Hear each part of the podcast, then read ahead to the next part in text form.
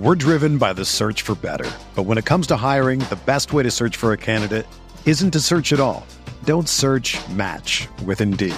Indeed is your matching and hiring platform with over 350 million global monthly visitors, according to Indeed data, and a matching engine that helps you find quality candidates fast. Ditch the busy work. Use Indeed for scheduling, screening, and messaging so you can connect with candidates faster. Leveraging over 140 million qualifications and preferences every day, Indeed's matching engine is constantly learning from your preferences, so the more you use Indeed, the better it gets. Join more than 3.5 million businesses worldwide that use Indeed to hire great talent fast. And listeners of this show will get a $75 sponsored job credit to get your jobs more visibility at Indeed.com slash BlueWire. Just go to Indeed.com slash BlueWire right now and support our show by saying that you heard about Indeed on this podcast. That's Indeed.com slash BlueWire. Terms and conditions apply. Need to hire? You need Indeed.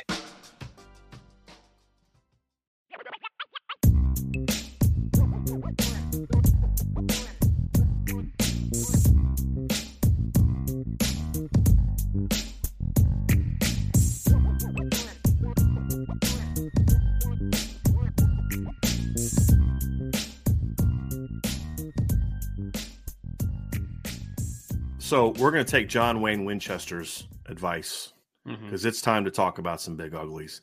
And we're not going to talk just about the big uglies. We're going to talk about the tight ends as well, Ryan, because the the inner we've talked a lot about you know quarterback. There's talent, but right a receiver. There's talent, but you know running back. There's talent, but a lot of things that need to be proven. And we've talked a lot about the offensive line and tight end this offseason, and it's kind of like it's assumed that these are going to be strong suits of this football team and there's still a lot of questions and things that have to get answered but there's a there's an understandable confidence this unit is going to be pretty good. So mm-hmm. what we're going to do today we've talked a lot about the different groups is we're going to we're going to talk about sort of what the expectations are. What are the expectations for them in the opener? What are the expectations for them as the season goes on? What are going to be the keys um, to to him to this unit sort of taking that next step and saying and proving that what we have talked about is where they need to be. And right. so that's going to be the focus of today's shows. We talk about the offensive line and the tight ends. And let's just kind of go tight end first, Ryan, mm-hmm. because I think obviously Michael Mayer, we've spent a lot of time talking about Michael Mayer. We don't really need to spend a lot of time on him other than the simple fact of obviously with this football team, the expectation is, is that Michael Mayer is what you think he should be. He's one of the best tight ends in college football. That's yep. what he needs to be, and and improve in some of the areas that he didn't improve on. And there's two things for me right now that when I evaluate Michael Mayer's film this year that I'm going to be looking for. One is he more consistent catching the football, and it was never a lack of good hands. It was more of a he starts. It was when he would drop balls. It's when he was wide open. I mean, you go back to the Clemson game as a freshman. You look at the Florida State game last year. He's wide open. It's just you got to make sure you secure the catch first. It's you know you know football one on one. Some you teach at Pop Warner level, right? Like make sure yep. you secure the catch first before you go. He's got to clean that stuff up, and then he's got to continue improving as a blocker. Those are the two areas that I'm going to be looking for to say, okay, he's really put in the work to take his game to another level. Run blocking is the biggest thing for me. Like I, I think that he has the tools where he could be. This from an NFL draft perspective for a second, but he could be the best blocker in the 2023 class and one of the best blockers in all of college football. I think that's very possible for Michael Mayer because I mean he's 265 pounds, incredibly strong, has the physicality, has decent length to him. Like everything is there for him to be a dominant player in the run game. I think he's been good in spurts, very good in spurts. I think there's been moments where you're like, yup, he can do that at a very high level, but I don't think it's been overly consistent in the past. It can be though, which I'm excited about because I mean everything that we're falling in love with with Michael Mayer is the tenacity he plays with after the catch, the ability he has to get up and, and, pluck the football, his ability as a route runner for a bigger guy. All the tools in the passing game are just silly. And if he's able to have a, just more consistent hands as far as just more concentration throughout the catch point and do all that type of stuff, then he's a dominant, dominant receiver. And we've seen that already at a, a large portion of his career. The biggest thing, though, is are you a two way threat as a tight end, as a blocker as well? Because I think he can he can easily separate himself because there's going to be people that are like, best tight end in college football. Is it Brock, Michael Mayer? Is it Brock Bowers? And it's like, cool. Depending on what you want, you can make a case for both. But if Michael Mayer is what he was as a pass receiver just last year and maybe a little bit better plus also being a more consistent player in the run game, then it's not even a conversation in my point because Brock mm-hmm. Bowers isn't blocking anybody. Michael Mayer can be the best two-way tight end in the in college football because he has the tools to be a dominant player in the right. run game. We're driven by the search for better. But when it comes to hiring, the best way to search for a candidate isn't to search at all. Don't search match with Indeed.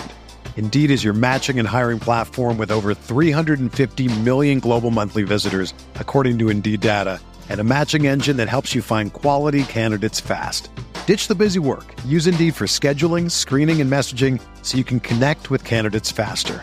Leveraging over 140 million qualifications and preferences every day, Indeed's matching engine is constantly learning from your preferences, so the more you use Indeed, the better it gets.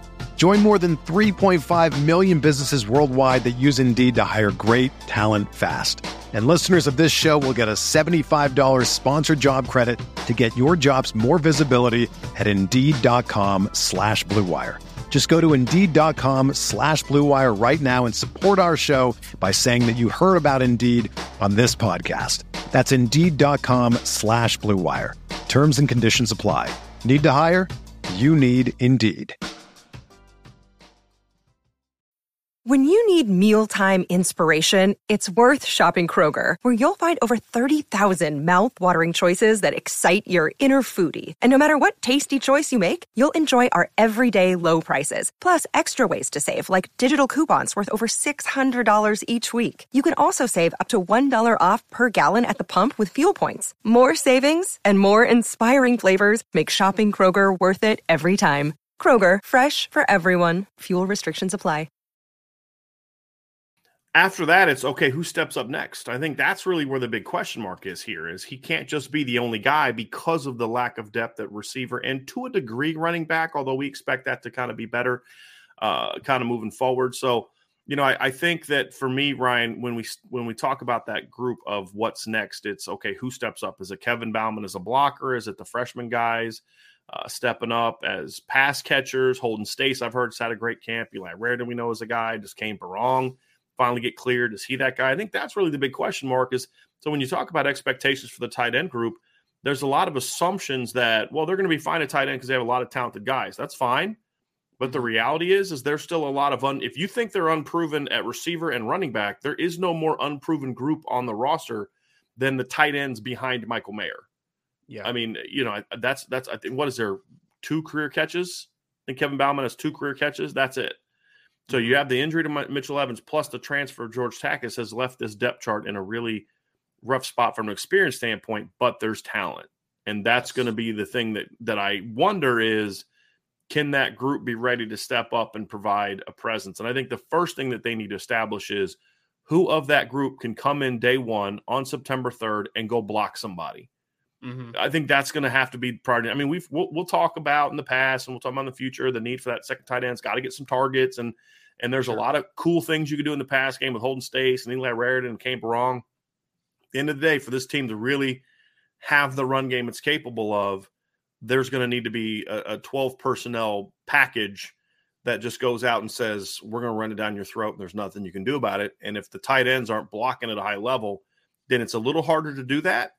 And so it's going to be important for somebody in that group, at least one somebody in that group, to really step up and emerge as a legitimate edge blocker for this offense. Yeah, I mean the role is really important. I honestly hope throughout like the entirety of the season that you get a few guys that are able to kind of step up and have different roles potentially, right? I mean, like I I, th- I think in an ideal world, I mean, whether it is Kevin Bauman or it is a Cane Berrong, whoever ends up being the second tight end as far as from the blocking perspective, I would like also there be times where like, hey, let's put the second tight end in that's now an actually a Holden Staes or an Eli Raridon that can maybe do more stuff in the passing game, or if it's Cane Berrong. And I like if Notre Dame's able to departmentalize their skills as the second tight end, I think that that long term is a really interesting thing to see because, I mean, it, it's something where I think there's a couple players on the team that can do a little bit of everything from that position, but it's really exciting because they're just such different players. I mean, you have Cane Berrong, who's what, like 6'3, 240 something mm-hmm. pounds, mm-hmm. kind of like a physically physically put together, but a little bit of a shorter guy compared to everybody else. Kevin Bauman's the more traditional, like 6'5, 245, 250 type of guy. Eli Raridon's the skyscraper. Holden Staes has kind of that physical profile of a little bit of a taller version of a Cane Berrong, like kind of mm. physically put together. So there's different body types, there's different styles. And I think if Notre Dame's able to get a little out of everybody from a, well, not everybody, but at least a couple of them for different roles, I think that that could be really advantageous for them because the good thing about Michael Mayer is we already talked about it. He can do a little bit of everything, right? Like he has the potential to be a dominant blocker. He has that. He already has been a dominant receiver on the level, and I think that's where you can mix and match different skill sets behind him because it's not like he's a one trick pony of a pass catcher or one trick pony of a blocker. He can do everything, so you can really departmentalize what the guy behind him looks like at times. For September third, agree mm-hmm. with you wholeheartedly. My only, and I don't even think it's a pushback because I think you're going to agree with this. Having guys doing different roles is is something that we've talked about. I like it, it but here's the thing: they mm-hmm. can't be all one trick ponies, and that's the concern. Against Ohio State, it doesn't matter because there's no tendencies with those guys. Right. You don't know what they're going to do with those guys in the game beyond just what your normal 12 personnel tendencies are. Sure. As the season goes on, like if Kevin Bauman's your blocker, and again, he's got to improve a lot to be that guy because he was not a good blocker last year for Notre Dame in the limited snaps he got. Now, I think part of that was the injuries. Like he was kind of coming back from injuries. I think he's going to end up being better there. So that's why I think. Uh, I think that that's how I feel about Kevin Bauman. I, I, I kind of, maybe it's wrong, but I kind of chalk, I, I kind of dismiss the fact that he wasn't a good blocker last year as he was banged up a lot, coming off some things. I think he's going to be better, but we'll see. He's got to go prove it. Sure. But if we get into the season and that's all he's doing, eventually you get into that 12 personnel, and we've discussed this. Okay, that guy's not a threat to to, to run the football. If you're throwing Holden Staes out there, and I'm just going from one extreme to another right now. You throw Holden Staes out there, and all he is is a slot pass catcher. When he's in the game, you kind of know, okay, here's what they're doing. And so that's going to be the key, you know, more so for BYU, Clemson, and USC for Ohio State, it's just at least one guy's got to step up and be a blocker. If they can do some other things, that one trick pony that could be a problem once tendencies are established can actually benefit you in the opener because the Ohio State doesn't know what that tendency is yet. You know, so maybe you go 12 personnel. And I mean, Eli Raridon's 6'6, 245. He doesn't look like a skinny, you know, only throw it to him guy. You go 12 personnel, line him up in an attached position, and maybe do something where all of a sudden he's running, you know, streaking down the field or something like that. I mean, you know, so those things could work early, but eventually that nobody has they don't all have to be complete players, but they have to at least be competent at the other thing that's not their strength. And that's going to be the thing that's going to be interesting as the season goes on, Ryan. Sure. No, I agree with you. I, I think that if a player so like I would say for me, it's it's like if you are a pure one trick pony, then it's very it's much more easy to predict what the mm-hmm. outcome mm-hmm. is of a play, right? Like if if a let's say a Michael Mayer and Eli Raridon combination on the field, and you and from the snaps you've seen up until that point, Eli Raridon's been a big play threat as a receiver, but hasn't been asked to do much as a blocker. This is just a hypothetical one here. Then it's easier to predict, like, hey, he's in the game. It's probably some sort of movement based pass play where like you're going to try to get him working in space, seam you may even you may even go being. nickel as a defense. You may say, hey, look, let's put a third safety on the field, right?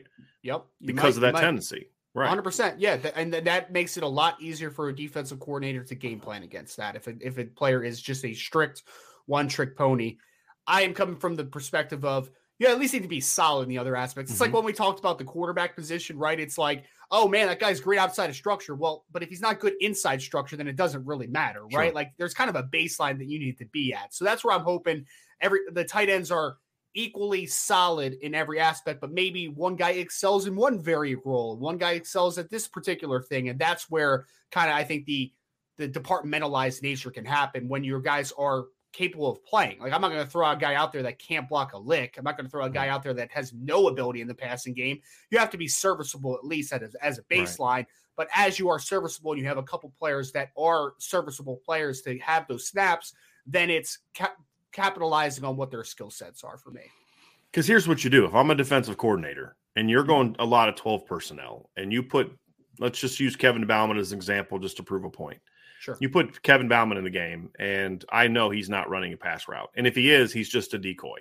What I'm doing is I'm basically calling, I'm teaching my safeties that you are going to key on that eight, on 84. You're going to come down in the box. I'm, I'm immediately going eight in the box easily. I may go not, I may just do double quarters and the safety to his side is going to read him a certain way. But basically, I'm, I'm running, I'm fitting that downhill. I mean, I, I'm, I'm not worried about defending him. I'm going to say, hey, I dare you to throw to him because you've shown you don't want to do that. Sure. And so it, it it makes it a little bit tougher to run the ball.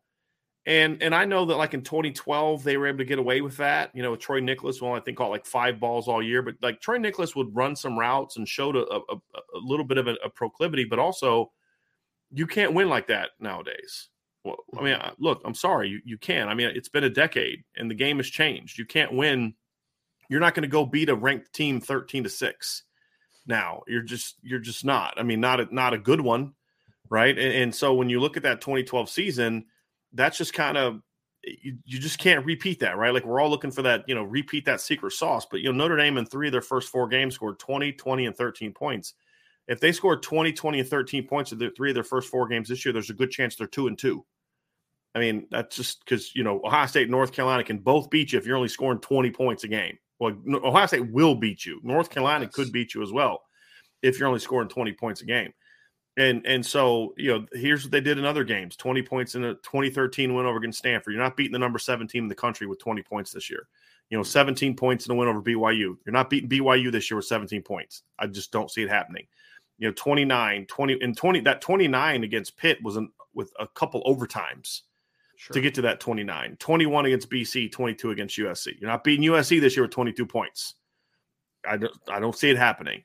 So the, the point is the game's changed. You can't get away with that. They, we know you're running and, and, because they were it was grinding the clock out. We're going to run the clock out. You know, our quarterback's going to get in space, do a little bit of things. We're just not we're just cuz you can't score on us.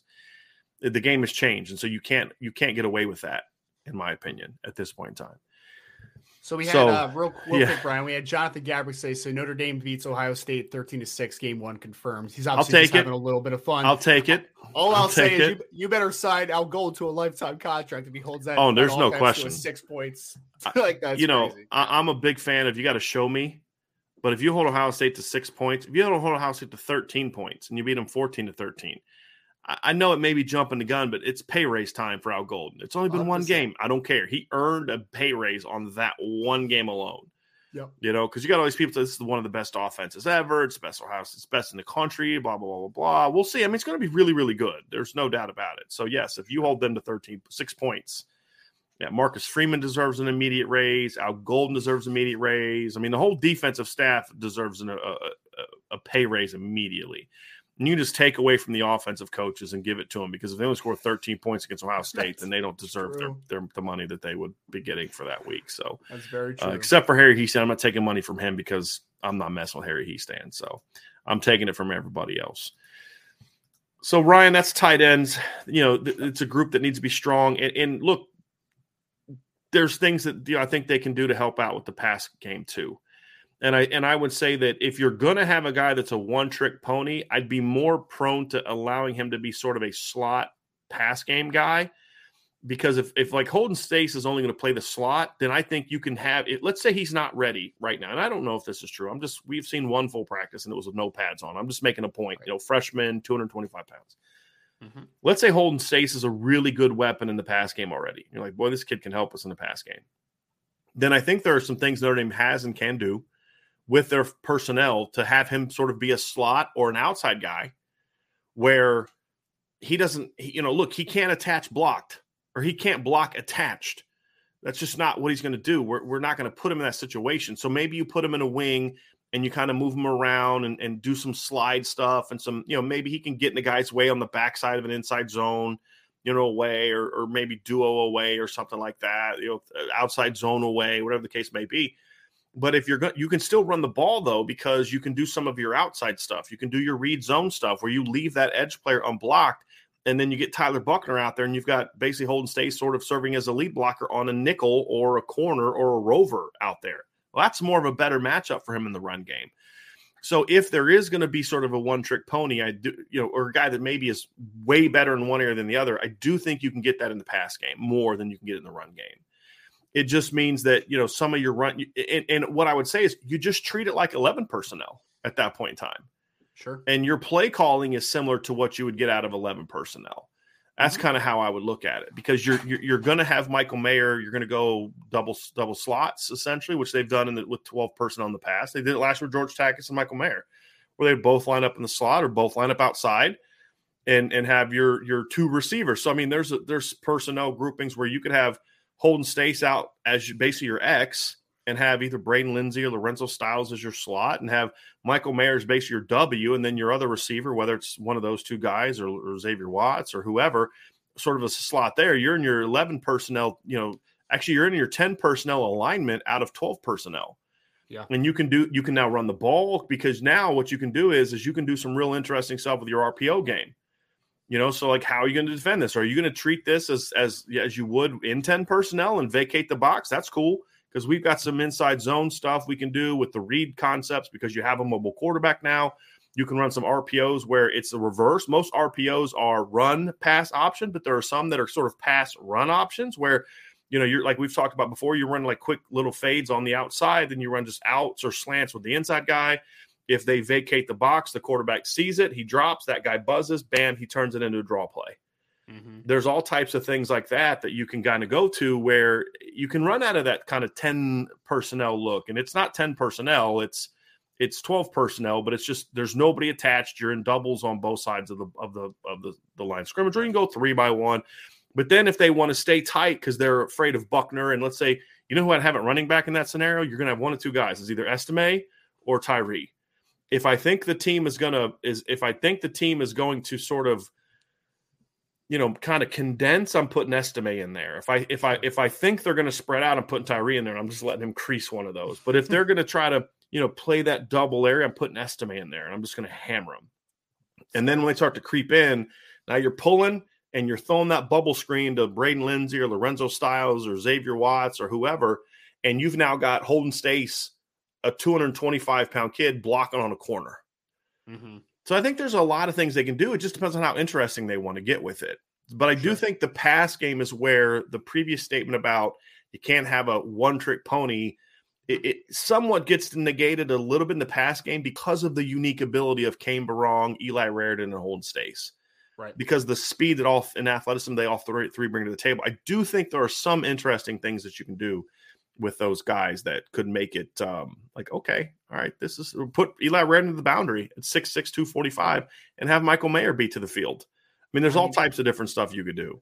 There, there's tech. I mean, there's some things, Brian. I'm thinking more near the red zone where there might be a time where I have a, a three tight ends in, but I'm still an 11 personnel, you know, because it's like you, you throw a guy like a like a Eli Raridon into the boundary and you put Michael Mayer out as the slot and then you just have somebody in, in line as the blocking tight end or or just the inline tight end in general. I mean, there is so much that you can do, and that's the beauty of being Notre Dame with how they recruit tight ends and produce tight ends traditionally is the fact that you have guys with multiple skill sets. I mean, in spurts, and I know we saw it, like when they had Tyler Eifert, like they would just put him out wide and just be like, yeah, I mean, in that situation, he's not technically a tight end, but like, does it matter? It doesn't matter at that point because he could literally do those types of things, right? So, yeah, I agree. There's a lot of things that you can do with these types of receivers, and I'm excited to see it because I think that there is a lot of departmentalized options that you could have behind Michael Mayer.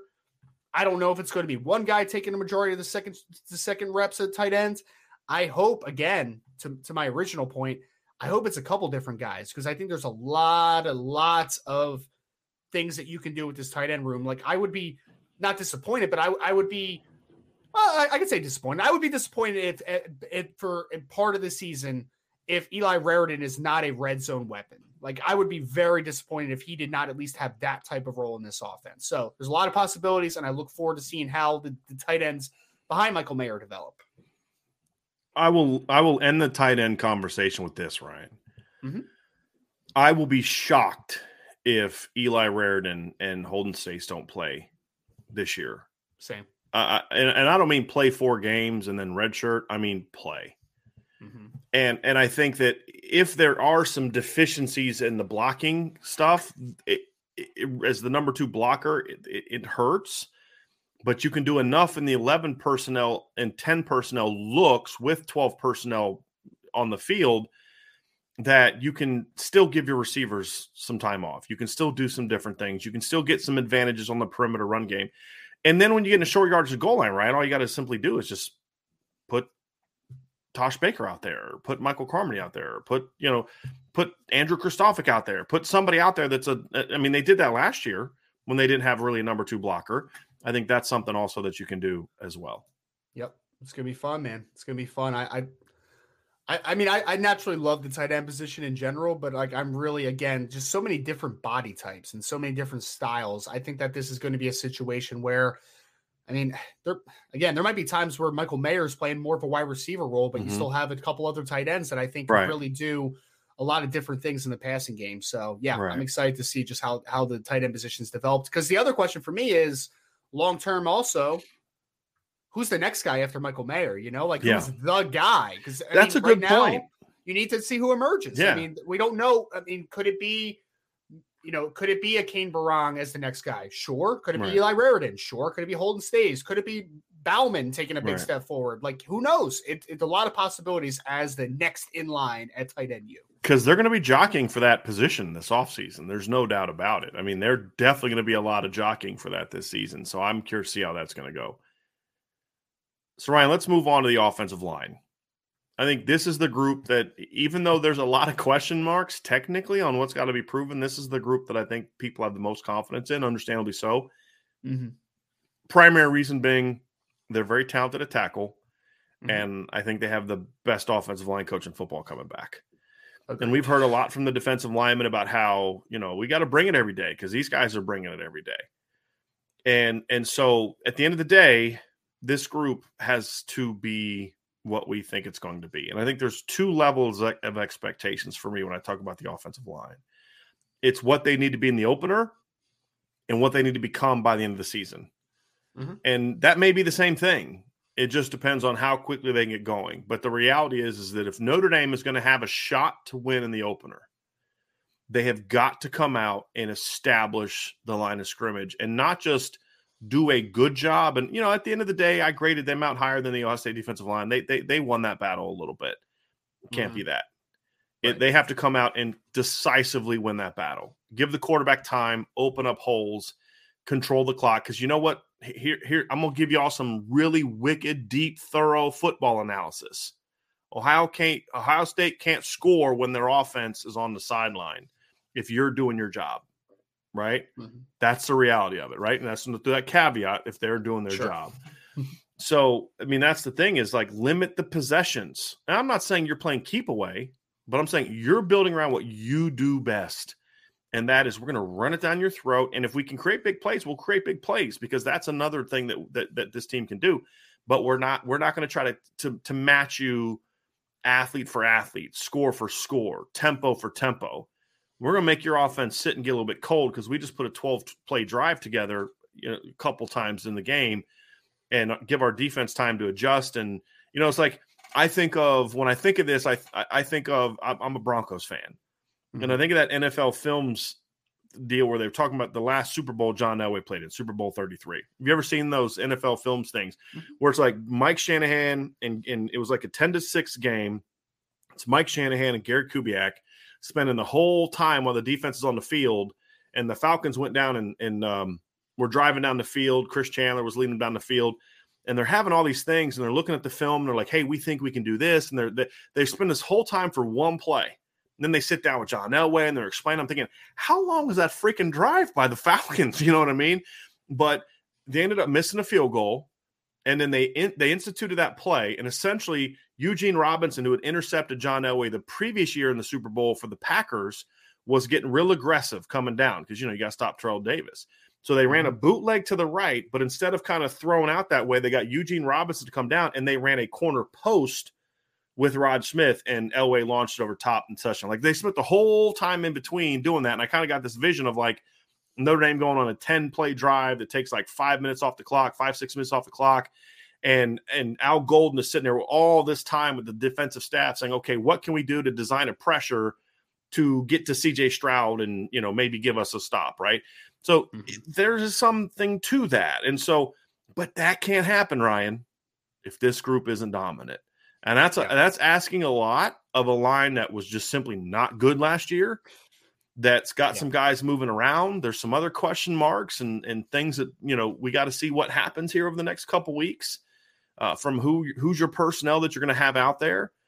Mm-hmm. But end of the day, I don't care who you throw out there. You got eight guys that have started games at Notre Dame before. You got to be able to go out there against Ohio State, a, t- a defense that was not good last year, and say, "Sorry, you guys are really good. You're going to get better. Have faith in Jim Knowles, but it ain't today."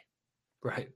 Brian, you you have such a positive outlook, man, because you said you said it, it, it was not good last year. I would say it was bad for the most of the well, year, if we're being honest. It was pretty terrible. Like, it was pretty bad last year, offensive line wise, which is, I mean, what a compliment to Coach Hiestand that he walks into the room that was not good last year, and people just are assuming that it's it's not going to be an issue at all. You know, like it, and and I mean, he deserves that credit right at this point, like for what he's done at Notre Dame and just the course of his career developing offensive linemen. He deserves all the leeway to assume that unit's going to be a lot better, and I think it will be because there is and there never was an absence of talent under Coach Quinn. Like they have a lot of talent. You have two offensive tackles this year, although we're only sophomores, that are studs, man. Like they have the potential to being very good football players. You have a guy like Jarrett Patterson who is going to be a four-year starter and a guy that could be a potential first to second round pick. Like he has that type of upside in him. You got a guy like Josh Lugg that's played a lot of football. There's guys here that have played and have played very well in spurts. And now the fact that you have Coach Hiestand, I think it's just the everyone just assumes this team's going to play with more tenacity. They're going to play more physically, and the talent's going to take over. So it, it's one of those things where I think people have the least amount of worry about this offensive line, despite the fact that it wasn't very good last year, which is pretty funny to think about. But again, I think Coach Hiestand deserves that credit as of now. Well, and we've seen it before, right? I mean, we saw yes. it from 2011 to 2012. Notre Dame had a 29 yard jump from 29 to 2011 to 2012. And it was even more than that when you talk about before the, the postseason game against Alabama, where they were just outmatched. I think they rushed for, I'm going to look it up here real quick. It was, yeah, 32 yards. You know, but you look at that season, and early on, you know, they rushed for 390, uh, 293 against Navy, you know, weren't so great the next three weeks and then 376 against Miami, 150 against Stanford. And at that time, 150 against Stanford was a lot. 270 against BYU, 215 against Oklahoma, 231 against uh, uh, Pitt, 184 against BC, 221 against Wake, 222 against USC. And that was with a football team that had lost Michael Floyd from the year before. It was a football team that had lost uh, their starting right guard, Trevor Robinson. They had lost their starting right tackle in Taylor Dever. Uh, Braxton Cave had suffered an injury the season before. He was he was playing, but he wasn't 100. percent You know, you had Mike Golic in the junior in the starting lineup. You had Christian Lombard in the starting lineup. As I mentioned before, you didn't have you didn't have Mike you didn't lost Michael Floyd, and yet you still went out and jumped eh, 29 yards. You had more yards per play that next year without Michael Floyd in your offense, eh, without Jonas Gray, who was really good for them in 2011. I mean you know, J- Jonas Gray in 2011 was a really dynamic player. Yeah. And you go out that next year and you see that big jump at running back. You know, George Atkinson has a nice big jump. Cierre Wood has goes from 5.1 yards per carry to 6.5 yards per carry in 2012 against a pretty tough schedule from a defensive standpoint. They played some really good defenses in 2012.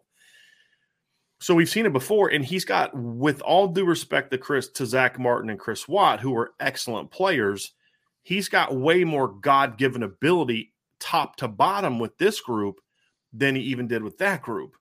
100%. And and so I think that's where you have the reasons for optimism. I think you also have an offense that can be more creative than maybe what you had then. You've got deeper, you've got more speed than you had then. You've got more overall skill than you had then. And obviously, Michael Mayer is not Tyler Eifert. They're different mm-hmm. players, but he's really good.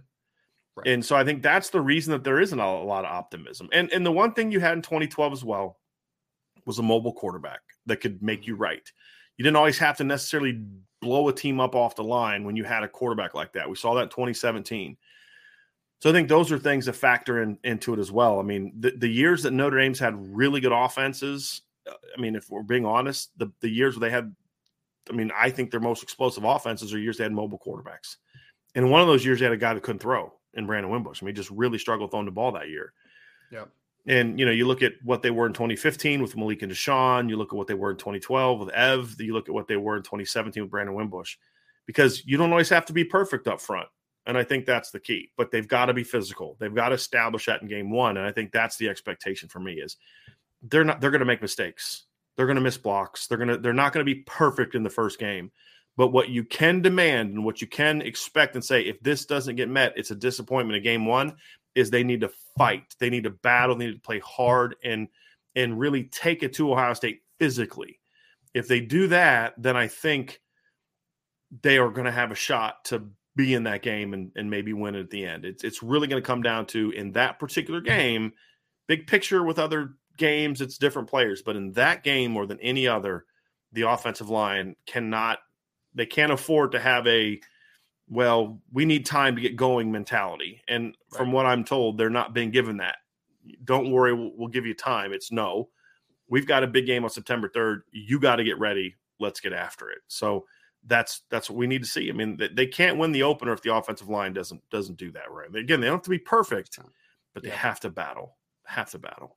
Like a wise coach once said, Brian, you can everyone's going to make mistakes, make them fast ones. That's what I that's what I take from. And but when I say a wise, physical. when I say a wise coach, that was actually me that once said that. But that is something that I think that Notre Dame has to be instilled with because to your points, I mean, it's fun to think about if Zach Martin was dropped on this team right now, and Zach Martin is a future Hall of Famer, first former first round pick, 16th overall pick by the Dallas Cowboys, been several times an All Pro. He is a fantastic football player. But if he was on this team right now, from a physical talent perspective, from just a God given perspective, I mean, what would he be third on this offensive line? Probably somewhere in that ballpark. Like, I mean, it, it, I think it speaks volumes to the amount of talent that is on this roster. If there's one thing that we give Jeff Quinn credit for, he could he brought some talent to this roster. There's it's still a talented roster from an offensive line perspective. So adding that that God given talent with the mentality that Coach Hiestand brings to the game, I think that that's why you have such a belief, a deep belief that this this offensive line is going to be very good at, at, at its peak during this season because although it was not great last season, I mean, you can't you can't supplement the fact that you have a 6'6, 330 pound offensive tackle, right tackle that looks like he could be a future first round pick. You can't supplement the fact that you have a guy like a Joe Alt who's a former high school tight end that is 6'7 plus 317 pounds. Like you can't supplement that. Stuff. You can't teach that. Right.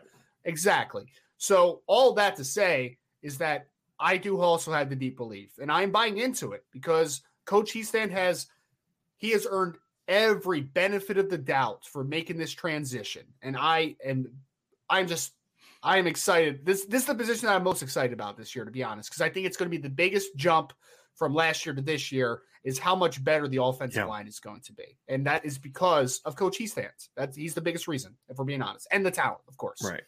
Now, much of the focus is on the O line's got to get better because you've got to run the ball. But the reality is, is the O line getting better takes pressure off every aspect of your offense, and, and that's what often gets missed in this. Is if your offensive line is physical running the ball, and again, then obviously it's going to put you in more isos outside. It's going to allow you to get more one on ones where the speed can can go make plays. Mm-hmm. But it's it goes beyond that. I mean, it also can you have see one of the concerns at times when Coach Hiestand was here if you're going to say what was the criticism, if you you have to, no one's perfect. Sure. So what would be the criticism that I would ever had of Coach Hiestand?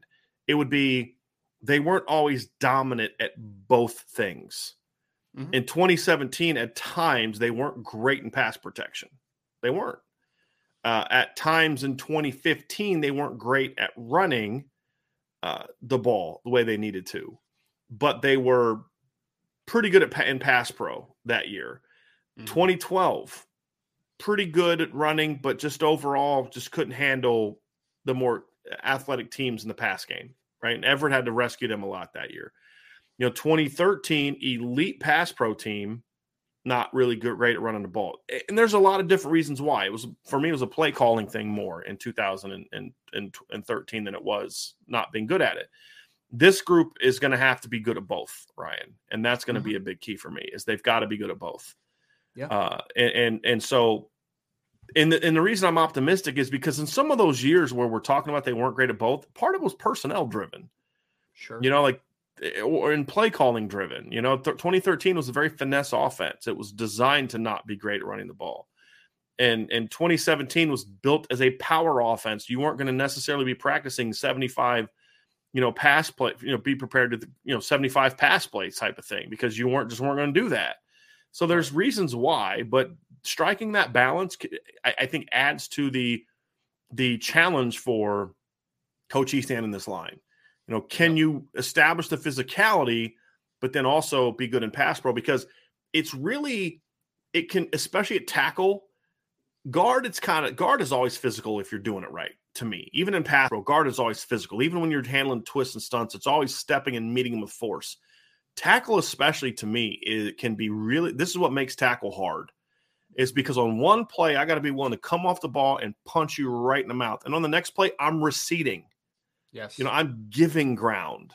Patience. And if your mindset is to, and this is what hurt Mike McGlinchey in 2017, is sometimes Mike would kind of be out over his toes because he's so aggressive. Then he's got to get out of a stance, and he could do it against Temple and teams like that. But when you're trying to do that against Lorenzo Carter, it's a little harder to do, you know, and, and, and actually win on the edge or to get out to a wide rusher against some of the better teams or or the ends that Miami had that year. Mm-hmm. And and so can you can you strike that balance? That's what I want to see because they're going to need to look. Somebody said in the chat, "You're going to beat Ohio State by running the football." No, you're not. You're not going to beat Ohio State by running the ball. You're gonna you're going to beat Ohio State by being balanced. Now, yeah. you may run for a bunch of yards, but if you're only running and you can't throw, you're not going to beat Ohio State. You got to do both. You got to establish the run and then build around that, but you got to do both. And and if you're getting in situations where you can run, Ohio State will be able to schematically stop you from running the ball if you can't throw. We mm-hmm. saw that against Georgia in 2017. We saw that against Miami in 2017. We saw that with LSU in 2017, which is why the offense stalled for much of the game. And when did the offense finally wake up? In the fourth quarter, when they finally start throwing the football a little bit, right? So I think that's the reality. You got to be balanced. You have to be balanced, which means you have to protect the quarterback when you're in passing downs, but also when you're in first down and you've got to throw the ball in first down. So that's going to be the other part of the challenge is can this group be good at both out of the gate? Because you don't have a couple warm-up games this year. You've got Ohio State out of the gate. And that's that's another part that adds a little bit to this this opening game matchup and, and puts even more expectation and I'd say pressure on the Notre Dame offensive line. Another day is here, and you're ready for it. What to wear? Check. Breakfast, lunch, and dinner? Check. Planning for what's next and how to save for it? That's where Bank of America can help. For your financial to-dos, Bank of America has experts ready to help get you closer to your goals. Get started at one of our local financial centers or 24-7 in our mobile banking app.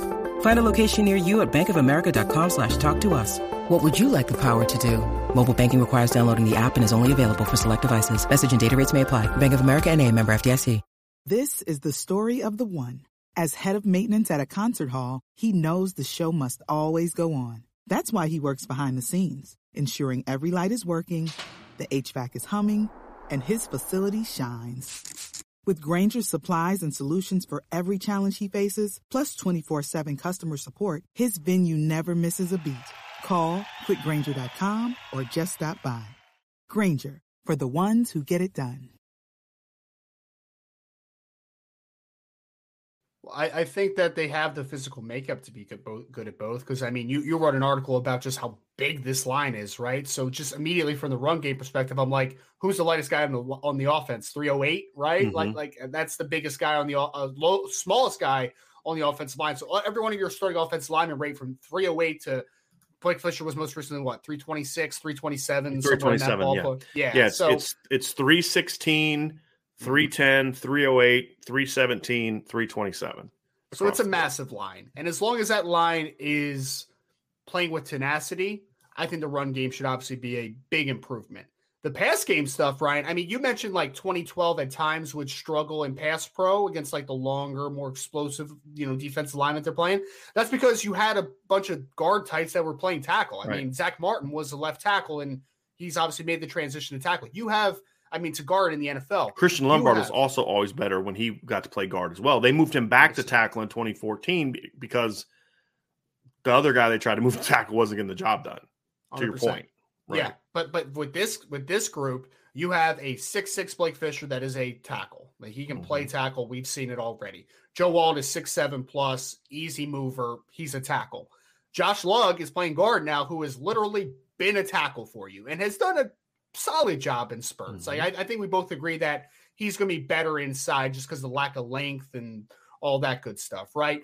But he is a guy that's played tackle. So you have three guys that have literally played offensive tackle. And by the way, Jarrett Patterson was also a left tackle when he was a true freshman, and he's playing guard now too. So he should be a pretty good pass protector just from a functionality of having length, having athleticism, and having enough strength. And now you move Zeke Correll, who struggled at guard, into center, where his lack of length and size overall, even though he's a little heavier now, is going to be be able to masked, if we can use right. that term, better at center. So you literally have a bunch of offensive tackle types, which gives me hope that like this is going to be a good pass blocking team. And honestly, in the Oklahoma State game, for the most part, it was pretty well blocked yeah. from a pass blocking perspective, especially at offensive tackle. Like it was a lot of good moments. So I think you have the physical tools and the philosophy to be both at to be good at both areas. But to your point, yeah. You got to see it because last time we saw this offensive line, it was not great. But now with Coach Hiestand's philosophy behind the God given tools that they have, they have every ability to be very good in both areas. They do. You're talking about an Oklahoma State team because that was the one time we've seen Blake Fisher. This is the reason it's important to point out. There's two reasons it's important for Ryan to point that out. Is because number one, it was the best pass rushing team in the country last year. Yep. And it was the guy that is leading the Ohio State defense all season. Mm-hmm. And you also had this the one game we saw Blake Fisher and Joe Alt together. I mean, it was the, that that was the game we saw them together. And they ha- gave up two sacks for 10 games and they called over 70 pass plays. Right. That's the thing is they called over 70 pass plays and, and only gave up two sacks. And if I remember correctly, Ryan, I believe they were both third down sacks. If I remember correctly, I know the one where Blake got beat. I'm pretty sure that one was third down, and I believe the one that Joe Alt got beat for a sack was third down too. It was and and they were late sacks. They were yeah. nobody's open. Jack's still back there. Nobody's coming free. And in that situation, Jack, hold on to the ball longer because you need to find somebody open because it's third down. I don't care about you taking a sack on third down you know, I don't I don't want you to throw it away or you know, cause you can't, you're gonna punt anyway. So that that that Joe Alt sack, like honestly, if I was like doing a stat sheet for the offense, I'd be like, that's a coverage sack. Like I'm not exactly. I'm not putting exactly. that one on Joe Alt. You know what exactly. I mean? Like that thing was exactly. just nobody was open, plays right. over. Like that's just it, it, that's like yep. the one you see in seven on seven where it's just like, oh, couldn't find anybody. It's a sack, right? Like right. that's that's kind of what I see in that play. I don't really remember the Blake Fisher one as much, but the Joe it Alt was one, similar. Was like, it yeah. was similar. The guy beat him wide, and then he was eventually able to kind of bend back in and get to Jack late in the mm-hmm. play.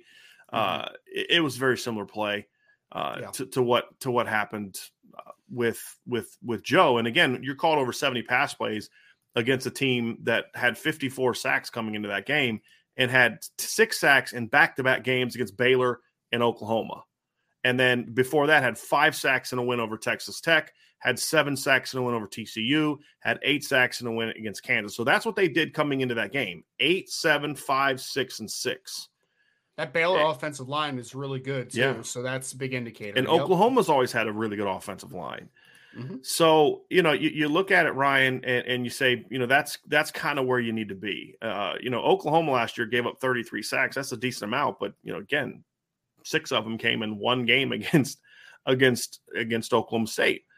Yep. So we've seen we've seen that potential to be there, and I think the the I think your point about them being more natural tackles from a length standpoint is a big part of is a big part of that. Yes. Then it's then it's up the middle. I think that's really a big question for me. Is I think Zeke Correll, beyond the tackles being to their ability, is Zeke Correll. I think is is really the big question mark for me. Like, you know, there's a lot of stuff in the chat about who may or may not be injured. We're, again, we're not going to comment on that until we know for sure what's going on. Sounds like there might be something to it, whether it's an illness or an injury. There's all types of things floating around. We're not going to dive into the rumor game, but one thing we've talked about before is injuries happen, and you're in a position with the Notre Dame offensive line where you have the depth to have guys step in that have played football before, right? But for me, taking all that aside, center is going to be so important this year. You've moved mm-hmm. Zeke Correll there he struggled at guard last year. I thought he played well in his two games at center. And his two games at center were on the road against the top 25 North Carolina team and in the national in the national semifinal against Alabama. And I thought he played well. He had some snaps where he got beat, but I thought he played well overall. I think he's always looked better at center for whatever reason, which is funny because he was a guard in high school. uh, and and he's going to get coached now. He's got some more weight on. If Zeke can be what we have been told he has been in the spring and summer and fall camp, that's important because if he's not, if you aren't good up the middle, Ryan, you're going to have a really hard time having a top offense because it uh, it blows up everything. If you are getting beat up the middle, it's almost impossible to have with any sort of consistency. It's almost impossible to have a good offense. We, we talked a lot about the philosophy and the physicality that Coach Hiestand is preaching, Brian. Right at offensive tackle, you can play a little more finesse game, right? Because it's about getting to the spot and remaining patient and doing all those types of things. You know, backside cutoff on inside zone, like all that type of stuff, which could be a more dictated on you're establishing leverage, but not establishing leverage with physicality, establishing leverage leverage with foot quickness and length and doing all that type of stuff. It is that is not the game inside. Those guys need to play with extreme physicality. Two things that I think you got that were big bonuses from the offensive line last year. It's kind of a, a, a blessing in disguise type of thing. One, you found out who your bookends are in tackles, right? Like that was the one thing with the injuries is like you found out that Joel can play. So like that's great. So now you have two guys and the other thing is something that you mentioned. You did create depth last year, and it mm-hmm. wasn't ideally how you want to get, get to create the depth, but baptism by fire, man. A lot of guys played football last year. I mean, you're looking at guys like Michael Carmody who might not even play this year, guaranteed, and he started multiple games for Notre Dame last year. Like you have guys that have played football, so you created depth. You have a better offensive line coach. You have talent. Everything is there for this to be a really good unit. But I agree it's only going to be as good because I think most people have an assumption like the offensive tackles are at least going to be good, right? Well, will they be dominant? We think they can be, but they're at least going to be good. The inside is the question mark because you have a guy in Jarrett Patterson who is moving a position. He's playing a brand new spot. He's never played before. We have to see what it looks like.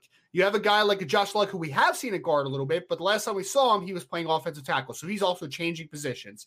And Zeke who was coming off of a let's be honest, if he was if if he was a soft-minded individual, last year could have killed his confidence. Yes. And actually, like he could have just checked yeah. out and been like, I can't come back from that. And that's that happened to a lot of guys. 100%. A lot 100%. of guys. And credit to Zeke Correll, because a lot of guys could not have come back from what happened to him last year, change positions again, and say like I need to play next year. Like I need to play. Like I'm too good to keep off the field. That's what he's done so far right. from spring into the fall at this point. We'll see if if he's able to lock everything down, but we assume that that's how everything is trending right now, barring any setbacks.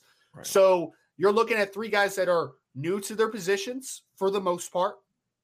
Well, at least returning to their positions, their original positions when you're Zeke Correll and you're Josh Lugg and you have a guy that's playing a brand new position. So there are question marks inside. There's no doubt. Mm-hmm. And I think that they will be the big example in this offense line this year of how good of a teacher coach Hiestand it truly right. is. Because if they're able to play well, that's like another add another stamp to Coach Hiestand's resume. Like, man, he's just every single time he's got an opportunity, he just flourishes and gets guys to play to their uh, utmost ability. So you need them to at least be a good group that plays with a lot of physicality. I don't necessarily think they need to be a great group because I think you could still have a great group if your offensive tackles are dudes. But if they are just an average group, you about inside? Line, about inside? Yes, inside. Like I think if you if you're both your tackles are really good players and your inside is just good, like a good baseline but plays physically, you can still have a great offensive line. You can't have the leakage though inside, and you can't be an average to below average group. Like they have to be a good group, in my opinion, for them to be close to right. their potential because I'm trying to think of the different groups that Notre Dame has had, and you know, it's interesting. Like they've they've always had, they've always had like in a lot of those different units, they've had one spot that wasn't as good, and in most years it was an interior guy. I think that's the one thing that was different about the 2017 team is the 2017 was dominant up the middle. Yeah, I mean that's that's the thing is they were dominant up the middle. Where they struggled at times is on the perimeter. You know that's that's what happened against Georgia. Happened against Miami, mm-hmm. and so you know Joe and Lou Somogyi has told me that that Joe Moore's philosophy when he was in Notre Dame was always figure out tackle first, and then yes. and then you'll go from there. I don't think that's necessarily changed. Mm-hmm. You know. I've kind of gone back and forth on that, you know, but but I think that's still the foundation. But as you said, you don't have to be Quenton Nelson and Alex Bars at guard. I mean, that that was one of the best guard tandems I've seen in a long time, not just at Notre Dame, anywhere. I mean, in 2017, Alex Bars and, and Quenton Nelson were really good. And that's no disrespect to Sam Mustipher, who was a pretty good player in 2017 as well. I'm just talking about the guards. That was a brilliant guard tandem. And a lot of the highlights that year were right behind Quenton Nelson, but there's a lot of highlights that year where, where Alex Bars was the lead blocker. So if you can be dominant up the middle, it certainly helps. Mm-hmm. But it you don't need to be that way. As long right. as you're battling an assignment correct, that's the key. You can't like a tackle can make a mistake and kind of overcome it because of the depth and the distance. Yep. It's harder to do that up the middle. And so they're sure. going to have to be consistent and that's going to be that's going to be the question mark. So um, you know, for the rest of the part, we don't address rumors. We don't speak about injuries until we have confirmation from the coaching staff. That is a that should be journalism 101 in my opinion, uh, especially with the way mm-hmm. that Notre Dame runs things now. So we're not going to address that. If we when we get confirmation on something, we'll address it then. And you guys know how we operate. So, you know, to me, Ryan, this group has to. There's look, uh, if there is an injury, don't care next man in. That's the expectation. That's what it has mm-hmm. to be. And we saw that a little bit in 2018. You know, when Alex Bars went down, the offensive line battled back and kept, you know, did some nice things. They weren't as good, nearly as good as they were the year before, obviously, but they still had leadership. They were still able to do some different things that year. So they're going to have to continue to be that way. There's no excuses. Well, we weren't as good because so and so got hurt. Don't care, right? Mm-hmm. This is this is big boy football. Everybody has injuries. Step up and go get it done. That's the big key. And again, you again the the the blessing in disguise is that last year you were able to create depth for yourself, right? Like I think that you have guys like Andrew Kristofic potentially, like a Michael Carmody potentially. You have a couple guys that can step in and I think can play football for you. Can, can play at a good level, in my opinion. Like I don't think we've seen the best of either one of those guys. And if they have been attacking the offseason like I think they probably have, then God forbid an injury happen, but you should be able to, with the amount of talent that Notre Dame has in the building, to be able to, to stay afloat, right? Like right. it can't be a if one person gets injured, this can't be like, oh, we're done. You know, right. like it. If one of the tackles gets hurt, Tosh Baker has to come in and play good football. Right. If somebody inside gets hurt, Andrew one of those guys, right? Stoffic, Rocco, whoever, Carmody, whoever, Carmody, they have to come yeah. in and they have to play good football. It's got to be a thing. Like that's that's that's why this this unit has been so successful. Is that it's not just you know a, a five and that's done, right? Like we've heard multiple times from just recruits this year. It's like Coach Hiestand is coaching up everybody, right? Right, and, and there's more talent just beyond the starting five. That's why there's been literally an interior kind of position battle, you know, this right. spring and into this to this fall season. Like Andrew Kristofic played a bunch of football games and he might end up not starting this year. Right. So you create a depth for yourself. It has to be able to stay afloat if there's an injury. You can't use that as an excuse at this point. Mono Lair made a good point. Said Brian, I'm a bit behind, but your comments about taking money from the offensive coaches if they score 13, including Harry Hiestand, are you implying that you're willing to mess with Deland McCullough because that dude is intense? It's a good point. It's a good point. I would yeah. Him, yeah. It's a good point. Yeah. yeah. yeah. He's a running back. He's an old school running back, you know, from Eastern Ohio. Yeah. I don't know if I'm going to mess with Deland. It's a good point. He looks like he gets point. still strapped 500 pounds on his back point. and squat. So, yeah, I wouldn't mess with that point. guy. Yeah. Yeah. Yeah, Gerad Parker, he seems like a nice guy. I don't know, you know, Chansi Stuckey, you know, little guy, you know, Tom Rees is a mm-hmm. quarterback. You know, it's all good. Yeah, Coach Hiestand and Coach McCullough. Who, I don't think who, I'm messing with who, those uh, guys. Uh, which side of the ball gets to claim Brian Mason? Because I don't think I would mess with him either. He's got a lot of energy to him, man. He's scrappy. No, I think he's, he's hyper. I would just like kind of give him some sugar and then he'd crash, you know, after a while. So yeah. Yeah. Um, I think I'd be okay there. I'd be okay there. Definitely tougher than the last special teams coach. That's for darn sure. so anyway, the shade. The uh, shade. Uh, anyway, so that's going to kind of do it for this part of the breakdown today. Obviously, offensive line is going to be the key. It's going to be mm-hmm. the key. This offense cannot, if this team makes a playoff run, the offensive line is going to have to be really good and and relatively consistently really good. So the, you know that's that's kind of where they are. We're don't go anywhere yet because we are going to go to the mailbag here afterwards. But before we transition to the mailbag, make sure you hit that like button. Make sure you hit the subscribe button. Hit that notification bell. Share this podcast. We launched this morning our first edition. John Garcia Jr. and I recorded it last night. It was the first first official podcast in the CFB Nation podcast. You can see it on YouTube, but we also have it on our our our our CFB Nation, which you can subscribe to. We have the link in you know in the um, on Twitter. I sent the, uh, this morning. There's a link to subscribe to the Apple Podcast. is also on Spotify. We're going to continue to you know get it on more and more platforms. But we had our first official one. John broke down the SI 99, went in depth on how they do rankings at SI 99 and and what's behind it and how they're different from other outlets. We broke down his number one player. Uh, talked about Arch Manning, talked about the strengths of the 2019 class or the 2023 class.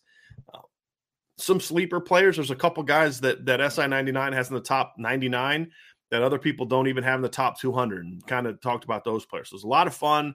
First edition. Also recorded a, a, a sample show yesterday that we're going to probably turn into a show with the other hosts that I'm that that were finishing up. They did a sample show uh, we've got some contracts assigned, some graphics to make, but we have another team that we're going to announce that I'm super excited about. Uh, that's going to be more of a college football show, so you're definitely going to check that out as well. So that is CFB Nation. You can subscribe on uh, YouTube. You can subscribe on on Apple Podcasts and Spotify as well.